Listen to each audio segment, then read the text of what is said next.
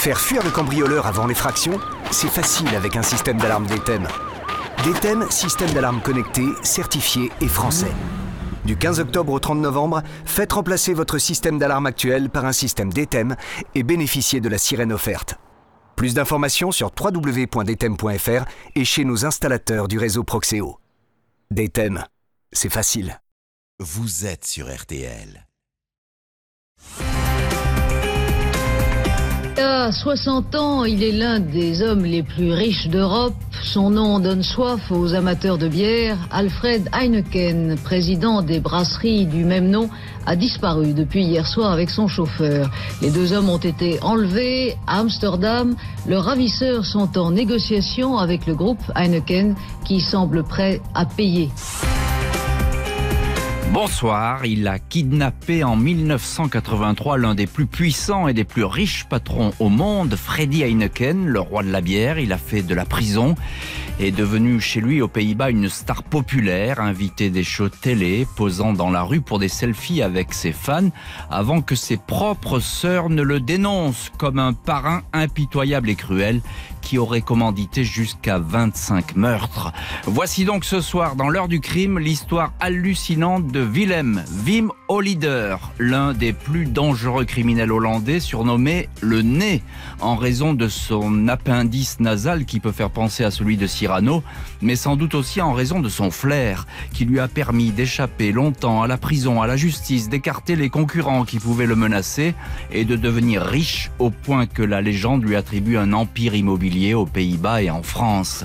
Nous revenons ce soir sur la trajectoire du nez Wim Hollander, car il comparaît en ce moment à dans un tribunal en état de siège, accusé d'une série de meurtres dans le milieu, parmi lesquels celui d'un très proche, son ancien complice dans le rapt du brasseur Freddy Heineken.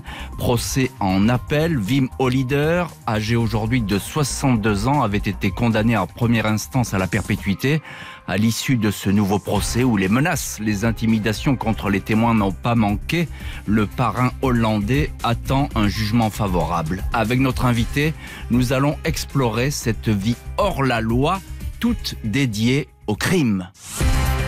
Le nez Wim Hollider, le gangster qui terrorise la Hollande. L'enquête ce soir de l'heure du crime, à tout de suite sur RTL. L'heure du crime. Jean-Alphonse Richard jusqu'à 21h sur RTL. 20h, 21h, Jean-Alphonse Richard sur RTL. L'heure du crime.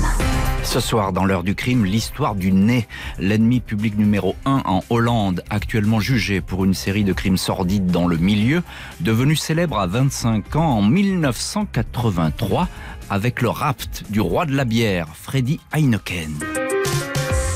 Ce 9 novembre 1983 à 18h56 précise, Freddy Heineken, le grand patron de la brasserie qui porte son nom, quitte son bureau du Pentagone, le siège de sa société installée dans un quartier chic et tranquille d'Amsterdam. À la mi-journée, il a déjeuné avec des responsables policiers pour leur faire part d'une tentative d'extorsion de fonds contre la brasserie. D'ordinaire, Freddy Heineken, conduit par son fidèle chauffeur, Ab Doderer, prend la route qui le ramène directement chez lui, à Nordvik, une vaste maison à une quarantaine de kilomètres de son bureau.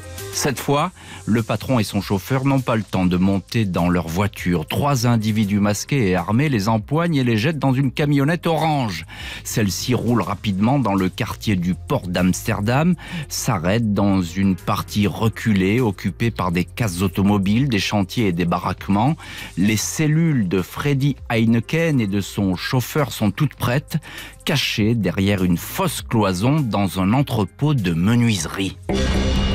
Le gang qui a monté le rapt célèbre l'enlèvement au champagne. Au total, cinq hommes jeunes, des délinquants toutefois chevronnés, mais seulement deux cerveaux, deux organisateurs pour ce rapt, les dénommés Cor van Hout et Wim Hollider, celui que l'on surnomme depuis son enfance le nez.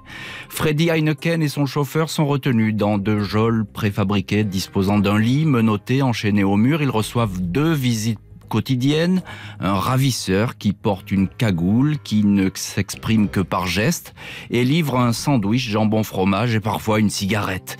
La détention va ainsi durer trois semaines. La libération sera effectuée contre versement d'une rançon de 35 millions de florins, soit un peu plus de 16 millions d'euros, en quatre devises différentes. Les ravisseurs font entendre la voix de Freddy Heineken qui lit un message codé pour la police. Ici, le hibou, la rançon est-elle prête et la souris OK pour un départ immédiat?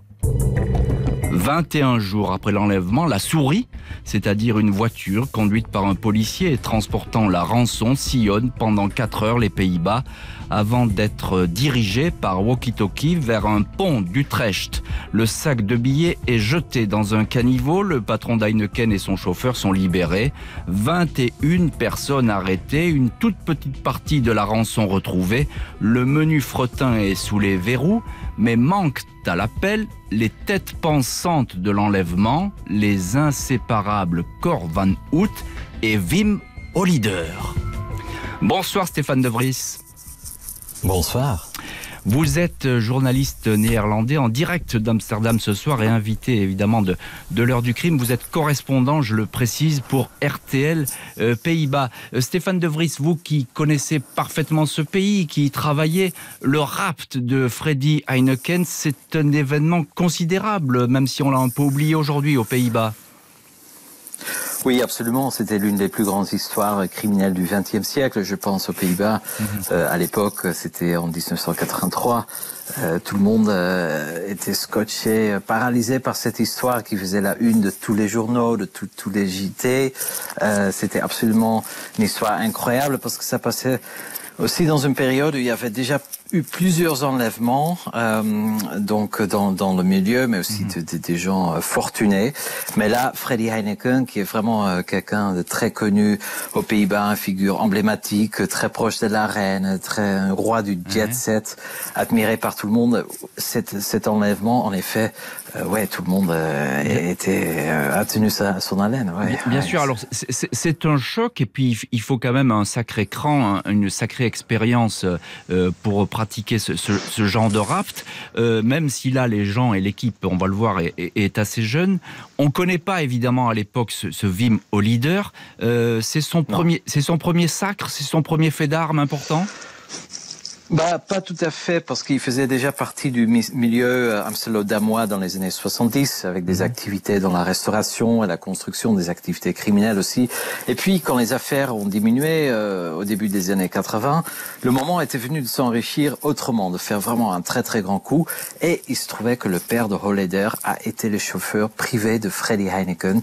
Euh, donc, Wim Holleder avait connaissance un peu de, de des habitudes de, de Freddy Heineken. Et puis, il a, il a conçu une équipe et puis il a en effet euh, fait quelque chose d'incroyable. Il a enlevé en plein jour, euh, en plein centre-ville d'Amsterdam, euh, Freddy Heineken, euh, à l'époque l'un des hommes les plus riches du pays. Alors je, présente, je, précise Stéphane De Vries parce que vous dites son père était le, chauffeur de Heineken. C'est pas ce chauffeur-là hein, qui a été enlevé évidemment.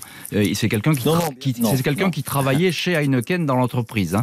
Et du coup, du coup, il connaissait effectivement cette entreprise un petit peu comme comme une famille en, en, Hollande. Hein. Est-ce que euh, une fois qu'il sera euh, plus connu, euh, Vim au leader, qu'est-ce qu'il va raconter sur cette affaire Heineken? Il va, il va en tirer une certaine gloire, je pense. Oui, en effet, mais ça a pris assez longtemps parce que tout d'abord, bien sûr, il a été arrêté, condamné en, prison et quand il est sorti. Euh, quand il est sorti, euh, c'est là où a commencé vraiment sa, sa gloire, parce qu'il y a eu aussi beaucoup de gens mm. qui, qui, ont une certaine admiration pour, pour cet enlèvement, même si c'est une histoire sordide. Euh, donc oui, c'est toujours une, une gloire, d'autant plus qu'une partie du, de la rançon n'a jamais été retrouvée. Donc, euh, donc oui, ça, ça fait partie, c'était le début de, de sa réputation. Euh, son, illustre réputation aussi. Hmm. Et puis on le rappelle, c'est un rap qui avait été quand même tout à fait, en, quelques mots, hein, mais tout à fait très très bien réglé, minuté. Euh, ils ont fait tourner en bourrique, si je puis dire, la, police hollandaise. Absolument. Et, et, pendant tout ce temps-là, euh, Freddy Heineken était, était resté à Amsterdam. En fait, il était. Le, la police pensait qu'il avait peut-être quitté le pays. Euh, mm. Ils ont euh, euh, dispatché énormément de, de, policiers dans tout le pays pour le chercher. Mais pendant ce temps-là, il était à quelques kilomètres en fait du, du lieu où il a été euh, enlevé. Donc, c'était avec une énorme audace de, de, faire ça vraiment sous les yeux, si vous voulez, des, des policiers. Hollider et Van Hout sont jeunes, mais ils sont malins. Ils sont ensuite partis loin des Pays-Bas, en France. Ils ont pris leur quartier à Paris, où ils ont tout l'argent nécessaire pour mener grand train de vie et faire même des investissements. Wim Hollider, le nez petit truand deviendra grand. L'enquête de l'heure du crime ce soir sur RTL. On se retrouve tout de suite sur RTL. 20h, 21h. L'heure du crime sur RTL.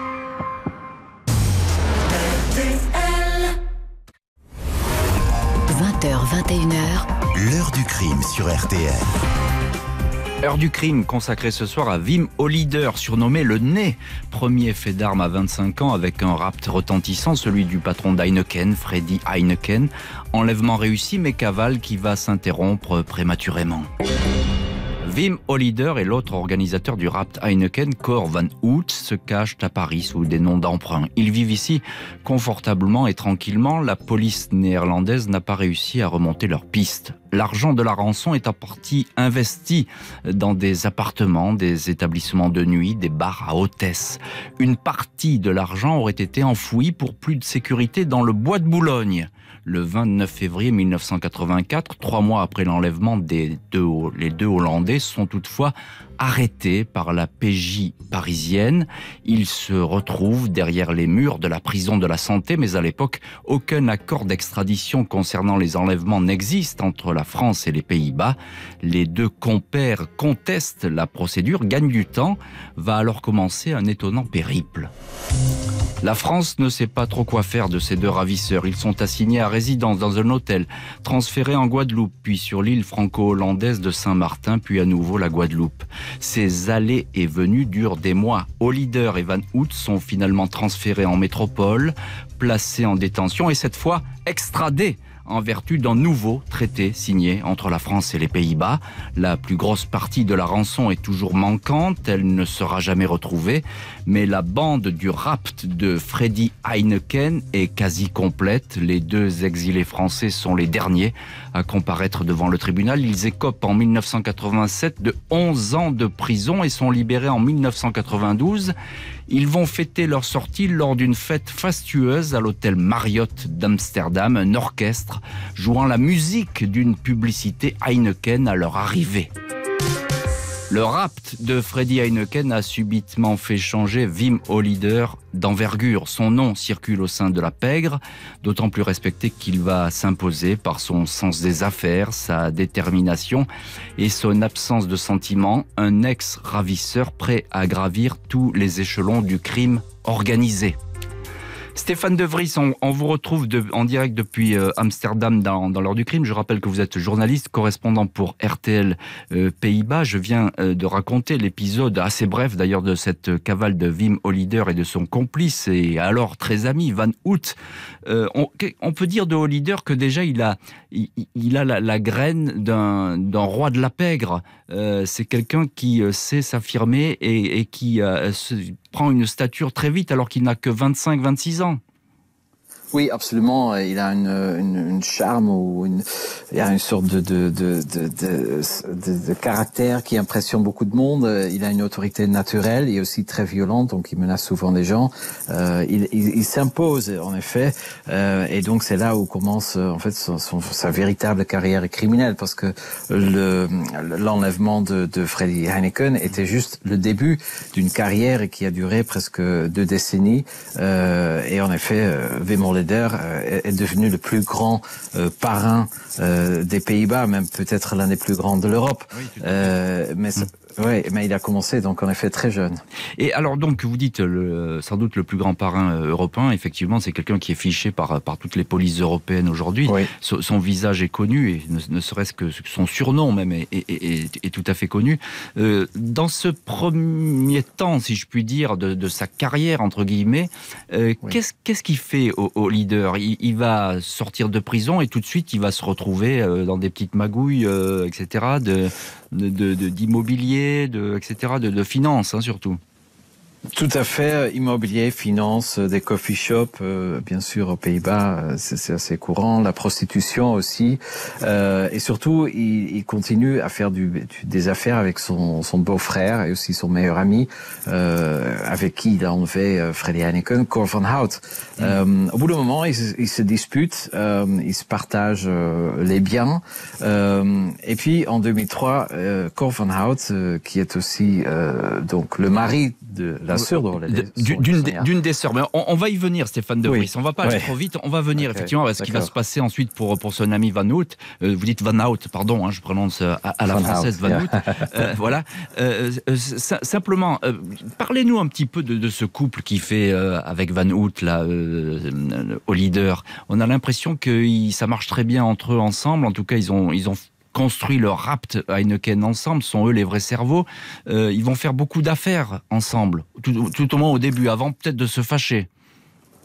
Oui, tout à fait. Ils sont très actifs euh, sur le marché immobilier d'Amsterdam, mais aussi euh, dans la, la grande banlieue d'Amsterdam. Euh, beaucoup de, de, de, de, lieux où il y a, où il y a la prostitution, euh, trafic de drogue. en fait, ils sont vraiment, ce sont deux, deux pieuvres qui ont vraiment des bras dans toutes, tous les crimes aux Pays-Bas, surtout à Amsterdam à cette époque-là, à la fin des années 90, au début des années 2000. C'était des deux personnes qu'on pouvait pas euh, éviter si on avait on voulait faire des affaires à Amsterdam à cette époque-là. Donc euh, ils se sont imposés vraiment sur le marché et puis aussi ils avaient une certaine euh, allure euh, les criminels euh, avec qui ils devaient faire des, du business. Ça fait beaucoup d'admiration quand même pour ces deux-là qui avaient réussi euh, le rapt euh, et ensuite ils ont gagné beaucoup d'argent qui n'a jamais été retrouvé. Ce, sont, ce, sont, des modèles effectivement pour la pour la jeune délinquance euh, hollandaise et pour l'instant il faut il faut il faut le préciser Stéphane De Vries. La police leur fout si je puis dire une paix royale. On ne les embête pas.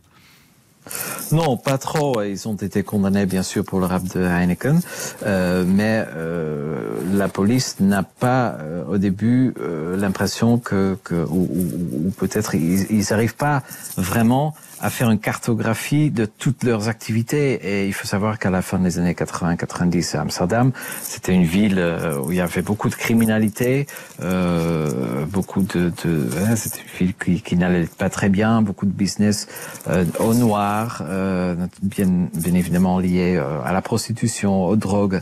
Euh, donc c'était vraiment un milieu très spécifique pour cette époque-là et aussi la police n'avait pas euh, les connaissances euh, de, de, de, toute cette, mmh. toute cette euh, c leur business, leurs affaires. Donc euh, ça, ça, a vraiment changé euh, au début des années 2000.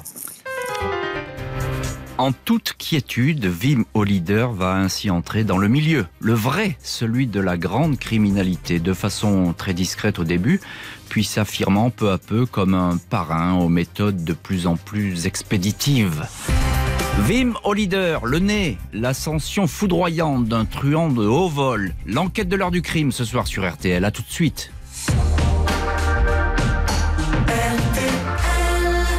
C'est le premier extrait du second album de Kimber Rose ce soir dans l'heure du crime sur RTL.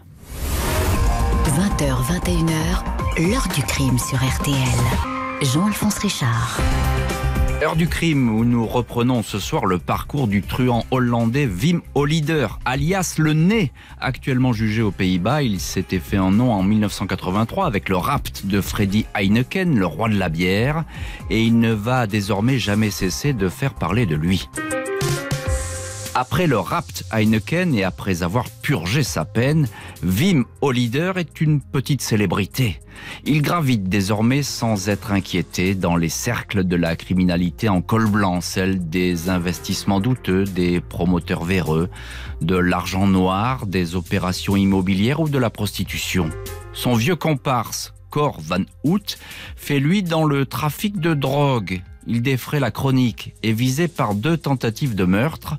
La troisième est la bonne. Le 24 janvier 2003, il est abattu devant un restaurant d'Amsterdam sans savoir, sans se douter peut-être que c'est son ami, son ex-ami en qui il avait toute confiance et qui est aussi son beau-frère, le nez, qui l'aurait fait exécuter. Cette accusation ne sera révélée que des années plus tard, en même temps que d'autres exécutions, celle, entre autres, d'un patron de bar trop bavard qui aurait révélé que la première idée d'Olider n'était pas d'enlever Freddy Heineken, mais le prince Bernhard, le propre mari de la reine Juliana des Pays-Bas.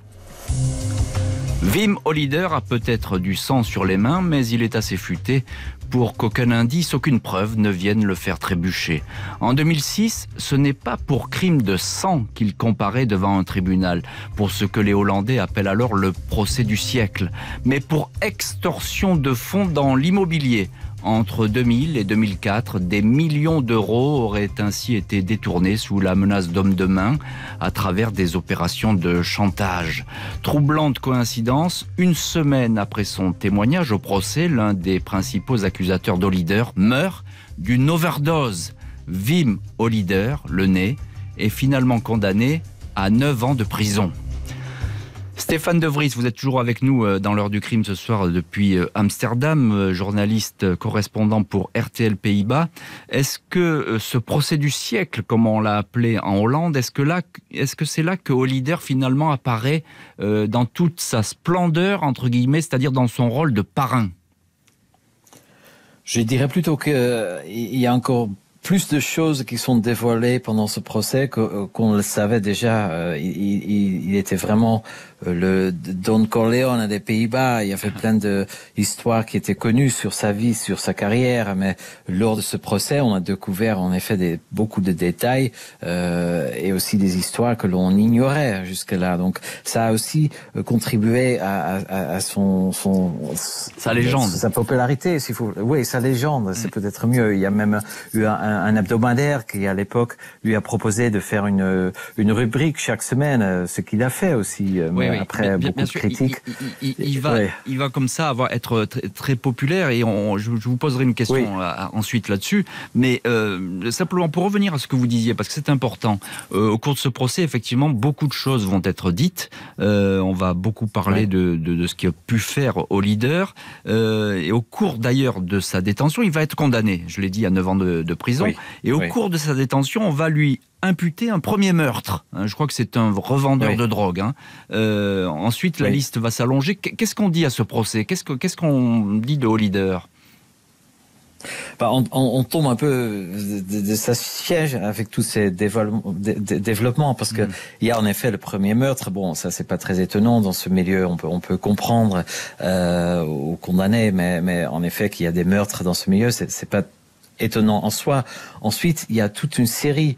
Euh, il y a, en effet, vous, vous mentionniez tout à l'heure le propriétaire d'un café à Amsterdam. Il y a un autre baron de drogue néerlandais qui est tué euh, en Thaïlande. Il y a, il y a des hommes d'affaires dans l'immobilier et souvent avec une très très grande violence. Parfois, mm. il y en a qui sont exécutés euh, littéralement en, en, plein jour à Amsterdam. Euh, donc, ce sont des meurtres d'une extrême violence aussi. Et puis, on, on dit, on souffle qu'il aurait peut-être assassiné 25 autres personnes, mais la police n'en a pas les preuves. C'est ça. Là, il y a un témoin qui va dire euh, il a il a tué, il a fait tuer 25 euh, personnes, mais effectivement, euh, l'enquête ne va pas beaucoup avancer là-dessus. Alors, c'est un procès, on le on l'a dit, hein, le procès du siècle. C'est un procès à très grand spectacle. je crois qu'il y a beaucoup de monde qui veut y assister. Le public est là et ça sera toujours le cas d'ailleurs pour les pour les procès qui vont suivre. Comment vous expliquez, Stéphane De Vries, tout de même cette popularité pour ce parrain. Vous avez dit Don Corleone, le Don Corleone d'Amsterdam, c'est bien ça. Pourquoi cette popularité? Ben, je pense que c'est toujours lié à, à l'affaire Freddy Heineken, parce que, parce que tout le monde connaît Heineken, tout le monde a Heineken dans sa maison, dans son, son frigo euh, souvent. Euh, donc c'est vraiment le début d'une légende. Ensuite, il est, il est il n'est pas antipathique. Euh, il apparaît euh, souvent à la télé, enfin plus maintenant, mais quand il n'était pas encore euh, en prison, il participait à des, des, des émissions, émissions de télé, mmh. des, des talk-shows. Euh, il écrivait dans la presse. Donc, je pense qu'aux Pays-Bas, il y a bien évidemment, il y a, il y a, une énorme égalité entre les gens. Donc, quand quand il y a, il y a beaucoup de contrôle social, mais aussi une égalité sociale, et donc s'il y a quelqu'un qui est vraiment très différent, euh, ça fascine les gens. Euh, et même si c'est quelqu'un de mauvais, euh, ça a été prouvé parce qu'il a été condamné, euh, ça, ça, fascine les gens que quelqu'un qui, qui est comme eux, en fait, peut avoir une telle carrière euh, sanglante. Donc il y a une fascination. Oui, ça, ça, ça, aurait pu être notre voisin, par exemple. Il y a beaucoup de gens qui, qui réfléchissent, euh, raisonnent comme ça. Oui, puisqu'on on le voit. Bon, euh, pardon, les Pays-Bas, c'est pas très grand comme pays. Euh, on, on, le sait. Amsterdam, c'est une ville où tout le monde connaît presque tout le monde, et on le voit d'ailleurs faire du, du, scooter, de la Vespa, etc. Euh, oui, tout, le monde, fait. tout oui, le monde oui. se connaît. C'est quelqu'un de familier au leader. Bah, euh, tout le monde se connaît pas, mais en effet, il s'est déplacé en, en, en, scooter et déjà quand il était assez connu, euh, parce que sa, sa, tête était dans, dans les médias, euh, on, on, pouvait l'apercevoir parfois en effet dans, dans la ville. Euh, donc c'était une figure qui était vraiment très présente dans, dans, dans Amsterdam. Euh, donc euh, oui, il, il, il, il, était aussi très proche des gens au sens littéral en fait on pouvait presque le toucher euh, on pouvait échanger avec lui euh, et, donc ça, fait aussi partie de cette fascination Wim Olider a beau être un malfaiteur reconnu voire un mafieux, un homme déjà soupçonné de meurtre, il est vrai que sa cote de popularité explose. Il apparaît dès lors comme un truand populaire, sympathique et une star médiatique. Wim Hollider, le nez, le parrain des Pays-Bas. L'enquête de l'heure du crime ce soir sur RTL. On se retrouve dans un instant. L'heure du crime, présenté par Jean-Alphonse Richard sur RTL.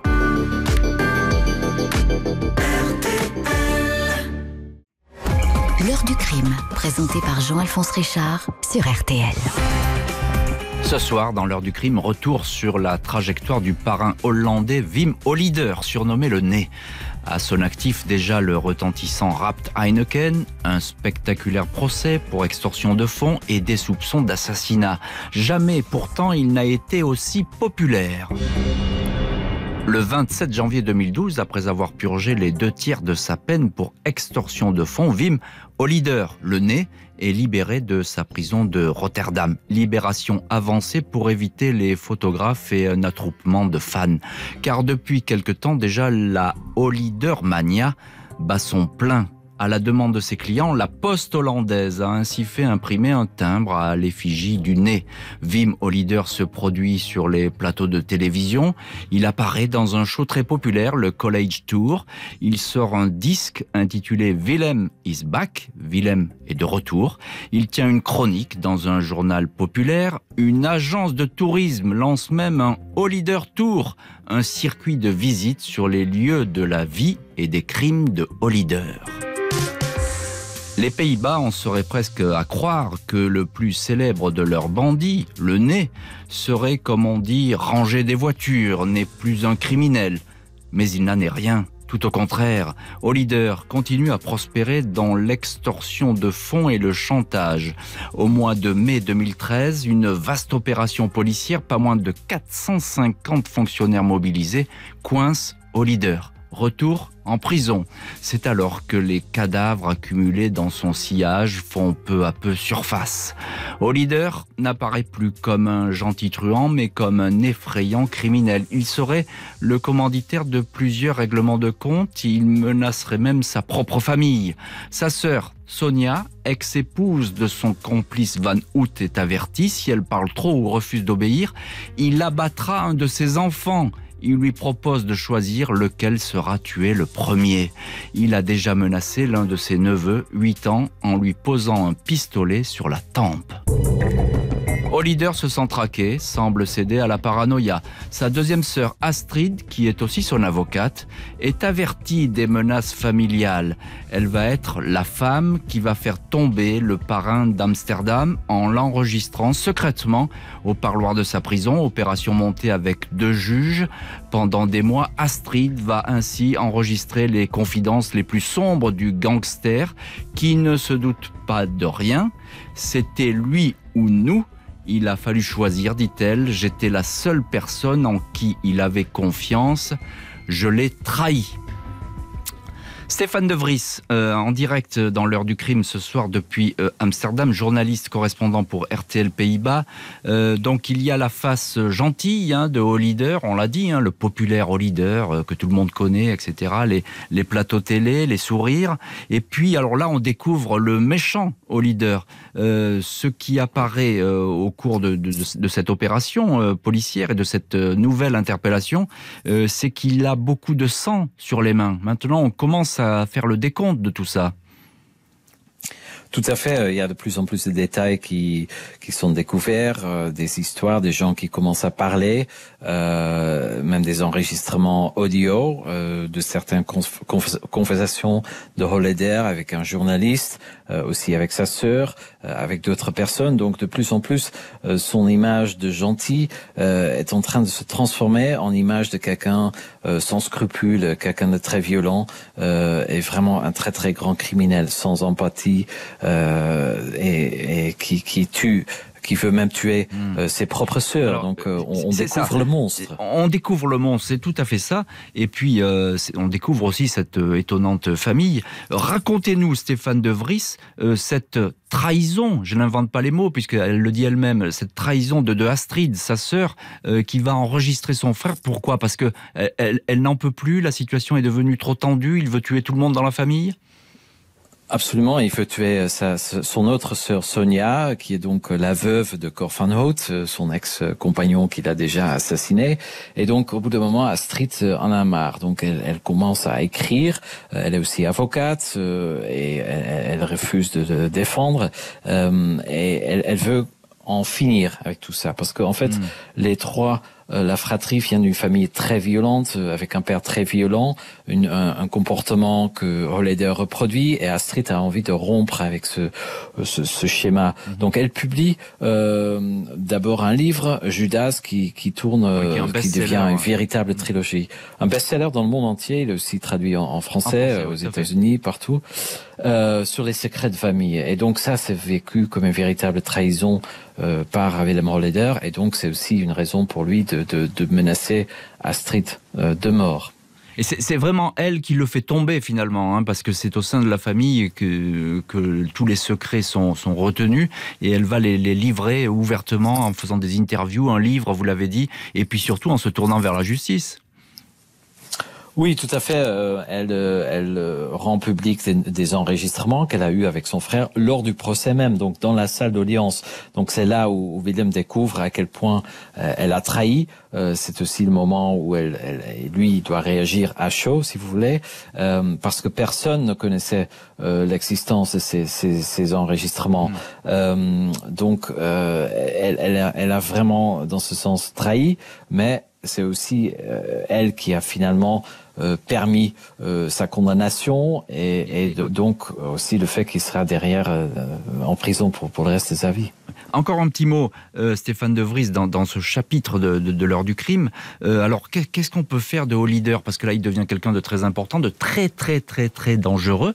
Euh, il est, je crois, oui. dans un pénitencier de très haute sécurité, c'est ça? Oui, absolument. Il y en a un, euh, un seul aux Pays-Bas qui, qui est d'extrême euh, haute sécurité, donc euh, il est toujours trans transféré là-bas. le procès a aussi lieu dans un, un, une salle d'audience qu'on appelle de bunker, le bunker, euh, mm. qui se trouve à l'aéroport de Schiphol. Mm. Et donc, euh, il, il, est constamment euh, gardé parce que même en prison, il a encore arrivé à, à gérer ses affaires et de menacer les gens. Wim Hollider avait échappé jusque-là aux poursuites pour meurtre. Il n'était qu'un truand financier de haut vol, un parrain en col blanc. Il va donc être jugé très vite pour ses crimes de sang. Wim Hollider, les deux visages d'un effrayant parrain. L'enquête de l'heure du crime ce soir sur RTL. À tout de suite. L'heure du crime. Jean-Alphonse Richard jusqu'à 21h sur RTL. L'heure du crime. Jean-Alphonse Richard jusqu'à 21h sur RTL. Heure du crime consacrée ce soir au parcours du parrain hollandais Wim Hollider, le nez comme on le surnomme, 36 ans après le coup d'éclat qu'il a rendu mondialement célèbre, le Rapt Heineken. Hollider est jugé pour des meurtres.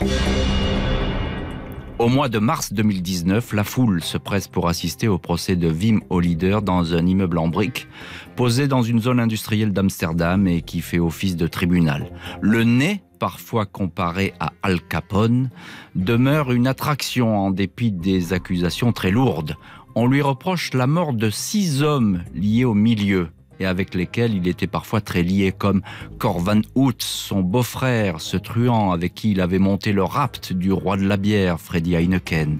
Ses propres sœurs, toutes deux sous protection policière et qui portent des gilets pare-balles à l'entrée du tribunal, ses propres sœurs témoignent contre lui. Wim Hollider est condamné à la perpétuité, écroué dans un quartier de très haute sécurité. Il fait appel de ce jugement. Le deuxième procès du nez démarre le 22 septembre dernier. Le tribunal d'Osdorp, transformé en forteresse. Procès toujours en cours et qui va durer encore de nombreuses semaines. Hollider nie les accusations de meurtre. Il les juge fantaisistes, fondés sur des rumeurs. Il a fait citer des dizaines de témoins à la barre, parmi lesquels des membres éminents de la Pègre ou encore l'ancien procureur et secrétaire d'État à la justice des Pays-Bas. Reste à savoir cette fois quel poids sera accordé aux principales accusatrices, les sœurs de Wim Hollider, Astrid et Sonia, des femmes menacées de mort. À 62 ans, le nez veut sortir de prison. Il a déjà fait savoir qu'il n'avait pas dit son dernier mot. Stéphane De Vries, vous êtes euh, en direct dans l'heure du crime ce soir, notre invité euh, dans cette émission consacrée à Wim Hollider, le nez, le parrain euh, d'Amsterdam. Vous êtes journaliste et correspondant pour RTL Pays-Bas. Qu'est-ce qu'on dit de ce procès en Hollande qui est en cours en ce moment même, hein, qui, qui, continue? C'est une attraction, là aussi c'est le procès du siècle, comme on dit? Euh, oui, enfin une attraction, euh, tout a un peu changé bien évidemment avec le coronavirus, donc euh, il y a moins de public qu'avant, mais il y a d'autres salles où le, le, procès est diffusé, euh, donc il y a un peu moins d'attention pour ce, cet appel parce que c'est un procès en appel que, que, le procès lui-même l'année mm-hmm. il y a quelques années, mais bien évidemment tous les médias en parlent tous les jours, surtout quand il y a eu des des témoignages encore euh, plus intéressants ou inconnus. Euh, ça, ça, ça, continue à fasciner euh, aussi bien les médias que le, le public. Alors, euh, euh, au leader, lui, il dit je, je n'ai rien fait, évidemment, il nie dans son rôle, etc. il espère être blanchi, être acquitté, relaxé. C'est difficile quand même d'y croire vu les, vu les accusations. Hein c'est compliqué. Oui, en effet, ça va être très difficile. Il, dit aussi que sa sœur Astrid a tout inventé euh, pour euh, juste pour vendre des livres. Et c'est vrai qu'elle vend beaucoup de livres, mais euh, il y a eu des enregistrements euh, où il plus ou moins reconnaît tout ce qu'il a fait. on sait qu'il a engagé des tueurs à gages pour tuer ses sœurs, donc il y a énormément de preuves. Et il a déjà été condamné hein, à la perpétuité. Per perpétuité euh, pour pour euh, pour cinq meurtres. Donc là, c'est l'appel. Il est très peu probable qu'il y aura des des preuves euh, enfin, qui, qui, qui, qui, vont le libérer. Donc euh, il restera en prison, je pense. Très peu probable donc effectivement qu'il qu sorte de prison. Vous venez d'évoquer euh, les sœurs de Hollider. Oui. Parlez-nous un petit peu de, de, de ces deux sœurs, Sonia et Astrid. Je crois qu'elles sont sous, sous, là encore une fois sous très haute protection policière, avec tout un dispositif autour d'elles, parce qu'elles sont réellement menacées. Absolument. Et quand euh, Astrid, par exemple, elle donne des interviews pour pour ses livres, bien évidemment, mais c'est toujours dans un lieu tenu secret jusqu'à la dernier moment, jusqu'au dernier moment. Elle porte des perruques, euh, elle est méconnaissable, donc elle est, les deux sœurs vivent sous protection policière 24 heures sur 24. Euh, sa sœur Sonia, bien évidemment, c'est la veuve de Cor van Hout, mm -hmm. donc le, le, grand ami de Holleder, qui a quand même été assassiné aussi par Holleder. Donc, euh, elle est devenue veuve à cause de son frère, et sa sœur son autre sœur Astrid, euh, elle est avocate, c'est elle qui veut casser en fait euh, euh, l'image de, de qui veut vraiment en finir, et donc elle, elle, a, elle a eu ce succès complètement inattendu. je crois en 2016, c'était un des livres les plus vendus en Europe. Judas, Judas. Ça, le livre Judas. Oui, Judas, tout à fait, oui, qui est maintenant une trilogie. donc elle continue à écrire. ses livres sont sont filmés, sont devenus des séries télé.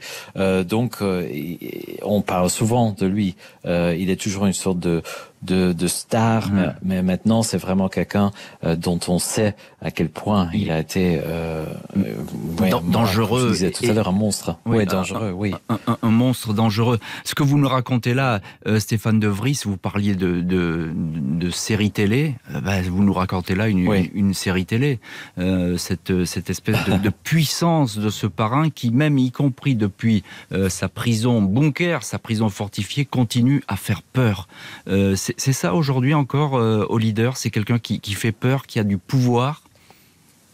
Je pense qu'il a, il n'a plus vraiment le pouvoir qu'il a fait au début des années 2000. Quand on regarde le monde, euh, le, milieu Amsterdam, maintenant, ce sont beaucoup de plus de jeunes qui sont encore beaucoup plus violents. Il y a beaucoup d'assassinats euh, dans, dans les rues d'Amsterdam, enfin, de temps en temps, mais c'est devenu un monde beaucoup plus criminel. Et je me demande si lui aurait encore sa place si aujourd'hui il serait ou demain il serait libre Est-ce qu'il peut encore gérer le milieu d'Amsterdam? Je ne crois pas parce que ça, le monde a vraiment changé et lui, il est toujours, euh, il, n'a pas vraiment changé. Et je pense qu'il serait pas vraiment pris au sérieux par par les par les criminels qui gèrent aujourd'hui.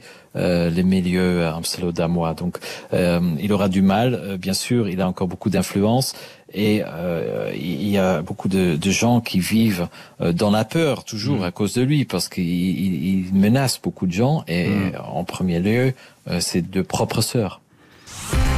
Merci infiniment Stéphane De Vries d'avoir été l'invité de l'heure du crime consacré ce soir à la trajectoire exceptionnelle d'un patron du crime, le Hollandais Wim Hollider, le nez comme on le surnomme. Merci à l'équipe de l'émission, Justine Vignot, Marie Bossard à la préparation, Marc Bisset à la réalisation. Un grand merci à vous toutes et tous d'avoir partagé ce soir cette heure du crime.